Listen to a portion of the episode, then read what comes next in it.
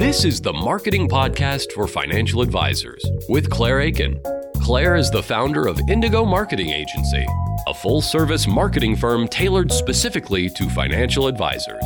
She delivers complete, proven marketing strategies with a minimum investment of your time. And now, here's Claire.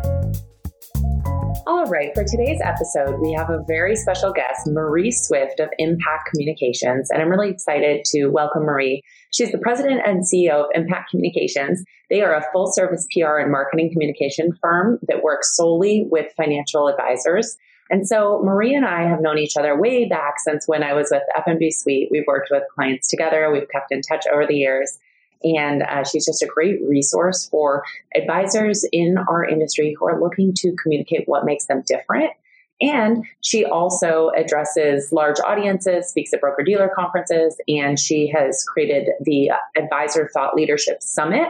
And so I'll let Marie go into the details about that, but I just wanted to welcome her to the program. Thank you, Claire. Great. And so, Marie, today we're really going to be talking about how advisors can stand out from the crowd and how they can figure out what they do best, what makes them different, and communicate that to clients and to would be clients um, so that they're memorable. Because as you know, there's so many financial advisors out there who don't always uh, differentiate themselves. And so we're going to dive deep into that topic today. But before we get started, why don't you tell us a little bit about your personal life and what you're most excited about personally this year? Oh, thank you for the opportunity to share because I am really excited. This weekend, I'm going to be leaving for a trip overseas. I'm going to be going to New Zealand for the first time in my life. My daughter happens to be studying abroad for a semester, so my husband and I figured it would be the perfect opportunity to go and be with her, see Wellington, New Zealand, which is where she's studying, and then she convinced us that we ought to take a side trip over to Australia and see the Great Barrier Reef while we still can see it.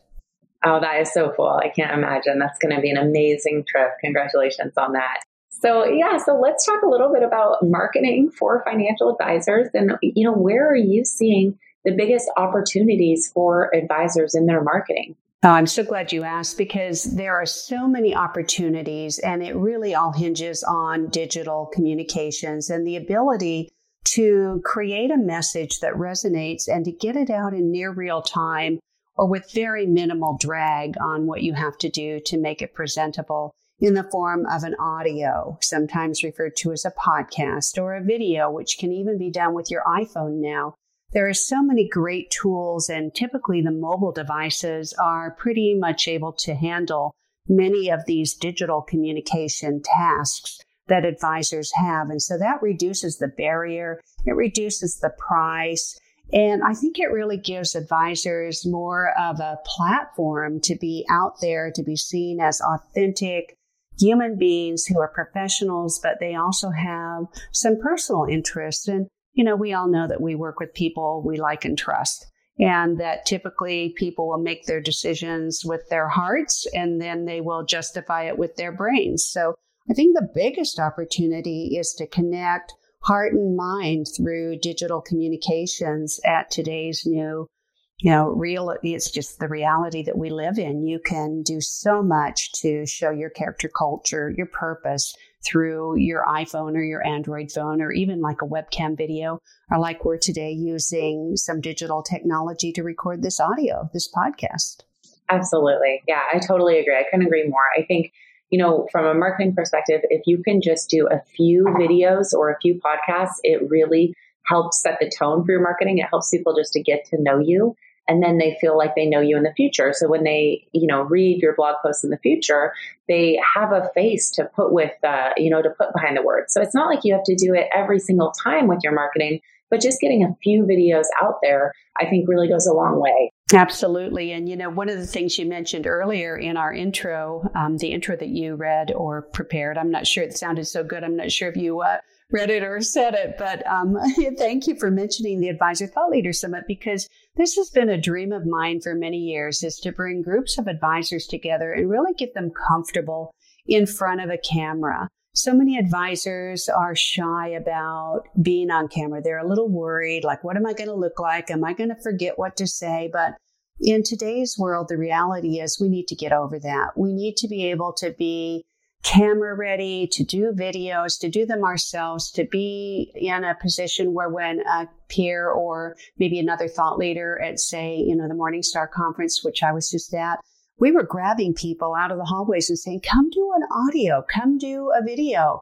And so advisors really need to get trained in how to be grounded in who they are and that they have something to say and people want to hear what that is. They want to see who they are.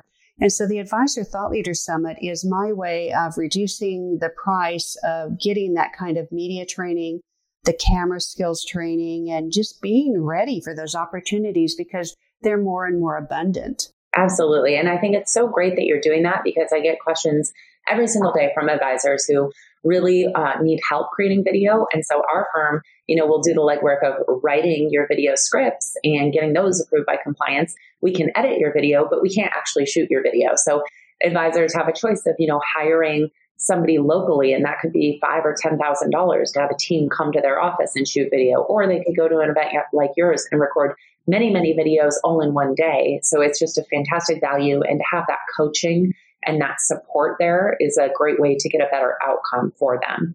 When an advisor comes to you, and a lot of times, you know, I get advisors who come to me and we help advisors communicate what makes them different with their specialty. All of the advisors that work with us work with us because they want to uh, really embrace their specialty through their marketing. But sometimes we get advisors who come to us and don't have a specialty yet. They're not sure who to focus on or who their ideal prospect is.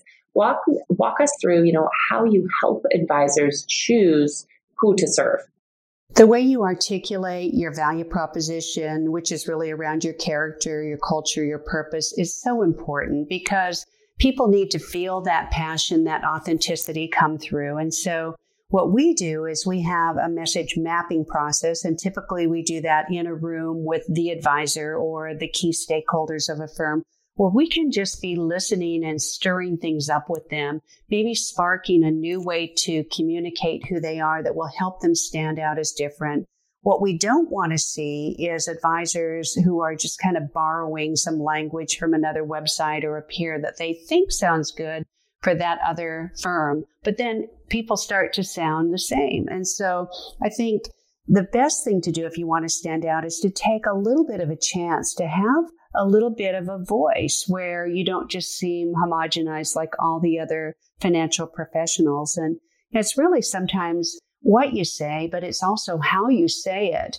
And so practicing and, you know, articulating what you want to say, internalizing it, but then having just this bubble up of enthusiasm. People really want to feel that. So what we do in our process is around message mapping and just good old fashioned dialogue and practice. That's great. Yeah. So many advisors need help with that. And I think it's important to note, you know, I tell advisors all the time they need to specialize, and it's hard for them to choose a specialty. And maybe part of your specialty could just be your personality. So we work with advisors who do faith based financial planning and they talk about their faith in their articles, and that is kind of their specialization. I have one advisor who actually gave one of his kidneys to his uncle. And so he's very passionate about, um, you know, organ transplants and he works with doctors and nurses who do transplants. So that could be your specialty.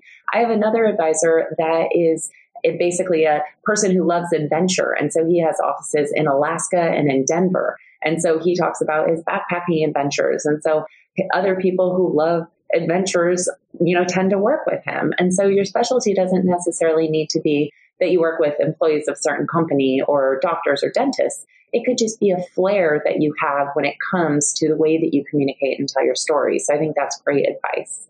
You know, one of the things that keeps advisors from choosing a specialty is I think that they have this fear that they're going to alienate somebody. Of course, you know, if you have a big book of business, you have clients from different walks of life. So they're not going to be all of the same demographic or age or have the same financial planning concerns.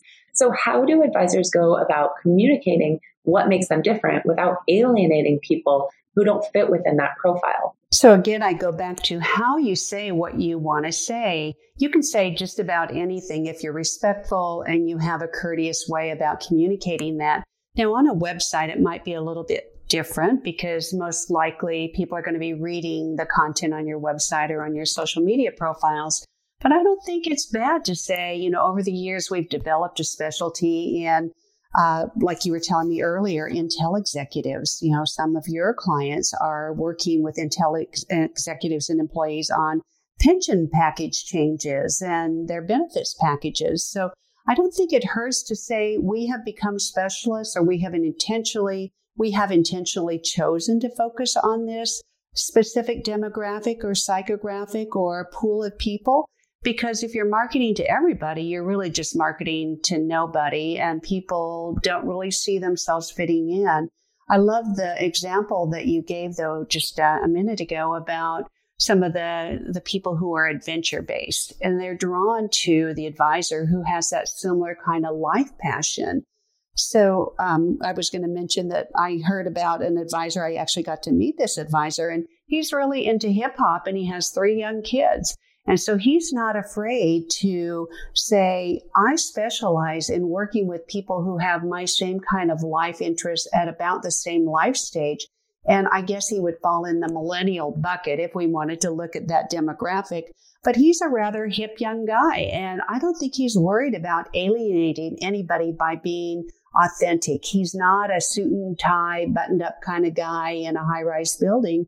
He's just a really professional, competent, likable uh, financial advisor. So, again, you know, how do you communicate without alienating? I think you just have to be respectful and say, this is who I am. This is who we serve. If you know anybody who would be a good fit for this equation, send them our way. And if you're looking for a financial advisor and we're not the right fit for you, yeah, we'll let you know who we think would be a good fit for you instead and maybe refer those folks to a network that you might belong to. Maybe it's the XY Planning Network or Garrett Planning Network, uh, the Alliance of Comprehensive Planners, NAPFA, FPA, and so forth.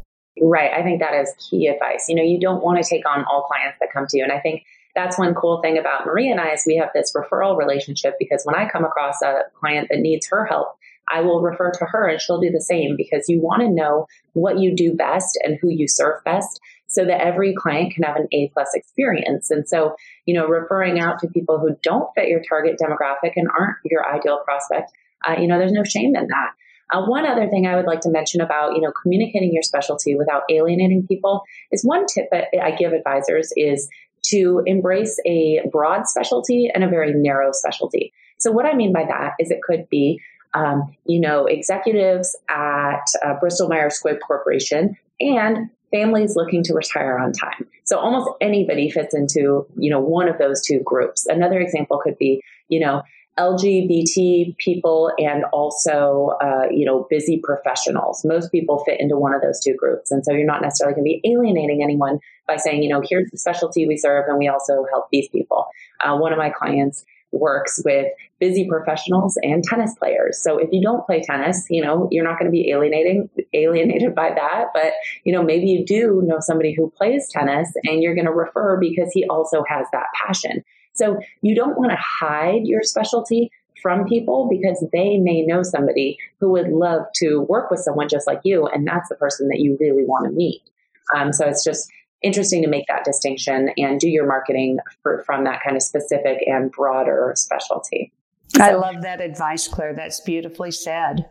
Thank you. Yeah. And so one of the next questions I want to ask Marie is, you know, that so many advisors are the same. And to the general public, it's hard for them to understand what makes us different. You know, how is an independent advisor different from somebody with a wirehouse or somebody who is a fiduciary or somebody who, you know, sells annuities or somebody who does comprehensive planning?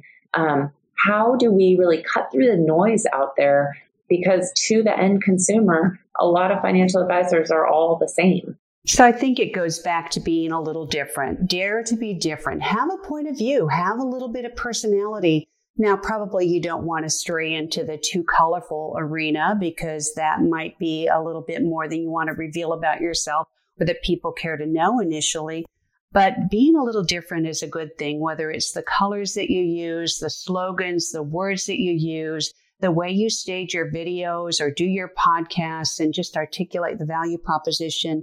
People are looking for real human beings to work with them because they're a real human beings. So you know, you can't be anybody other than who you really are. You can't hide that. People can see who you are when they meet you and as they get to know you. So don't try to play it too safe. Be out there, be visible, take a chance. If you're not comfortable with video, start doing a little video. Test the waters. You might do better than you think you would have done. If you are a better speaker than um, a writer, you want to play to that strength. You want to speak, maybe do a podcast or seminars. But if you're a better writer, you might play to that strength and do a little bit more writing, but grow your speaking ability over time. So to stand out, I think you just have to be different and to be out there more, to be more public. Right. I love that. I love that advice of just getting out there more. And one, you know, secret I will tell advisors listening is that most advisors are not doing any marketing. They just do not consistently market their firms. And so if you can commit to yourself to do your marketing every week or every month and do it for um, you know months and years, you will stand out from everybody in the crowd because most advisors are doing nothing. Um, and so it's really easy if you just commit to yourself that you're going to, you know, write a blog post every month or do a video every other week or whatever it is. Commit to yourself, hold yourself to at least a year or two, and I guarantee your business will grow as a result. Um, and so, Marie, tell us a little bit about what are the biggest mistakes that you're seeing advisors making with your marketing? So, in addition to playing it too safe and blending in, I would say another mistake is being inattentive to how you are portraying your, yourself and your firm online. So you need to pay attention to your online presence. And I run into so many advisory firms where they don't even have Google News alerts set up to see who's talking about them online or if something is coming around on maybe uh, the newswire or in an article. So having Google News alerts set up so you know what people are saying, paying attention to your social media, to build relationships, but also just to monitor your online presence. And then doing an annual audit. Is everything still okay? Are the links broken? Is the imagery right? Is the site loading properly and quickly? Because if you uh, just kind of go on automatic pilot and think, well, I did that three years ago, chances are something has slid. It could be the articulation of your value proposition or it could be that the technology is not supporting what you'd like to present to the world. So I would say that one of the biggest mistakes is just going on autopilot and not paying attention. Absolutely. I agree. You really need to be updating your website and your social profiles, you know, at least once a year, take a look at them. Um, I recently hired a professional proofreader who went through every single word on my website, corrected every single error, corrected any, any broken links, and, you know, this was a task that if I had put it on my to do list, I probably would have procrastinated for months or forever. She got it done in less than a week and it cost me around $350. And so it's just about taking the time to get things done once a year, make sure everything is up to date, everything is buttoned up and polished, and you'll feel that much more confident in your marketing and your online presence. Um, so to kind of round out today's uh, episode, could you just walk us through, you know, if you could tell advisors one thing to do to really get started with their public relations and their marketing communications, what would it be? My number one piece of advice is to do more. Do the next thing. You know what it is. Do that next thing. You're probably doing something. Maybe do that consistently and then add something more. Do one thing really well and then add something more. So do the next thing and get out of your comfort zone because you have a purpose. You have a story. You have a reason for being a financial advisor. And so you just need to get out of your own way about whatever it is. I'm afraid how I'm going to look, or I don't have the time. There's no excuses anymore. The cost barrier is low. The learning curve is low and there are people to support you in getting the message right and getting your personification and the way you present yourself right. So do that next thing. That's great advice. Yeah. And one of the things where Marie and her team really excel is in helping advisors who are, you know, maybe five years away from getting started selling their firm. And we're going to talk about that on another episode of this show. We're going to have Ron Carson on, and he's going to talk about how advisors can prepare to sell their firm. But Marie's group can actually come in, you know, five years out and start helping you from a branding and a marketing and a PR perspective to really clean up your firm and maximize the value and get it so that it's ready to sell and it's an impressive asset instead of a liability for you. Um, and so I think that's a cool service that you guys offer. Um, so I just want to thank you for being a part of our show today. We really appreciate all of your insights, and I hope the advisors listening got a lot of value. And how can they learn more about you and your firm? Well, just Google us. I'm everywhere online, Marie Swift, or go to our website, impactcommunications.org. I also have a blog under my name. It's marieswift.com. That's great. Thanks so much for being a part of our show, and we'll talk to you soon. Thanks, Claire. If you'd like any resources from today's episode or from other episodes, go to indigomarketingagency.com slash remember. It's hard to forget that address, indigomarketingagency.com slash remember.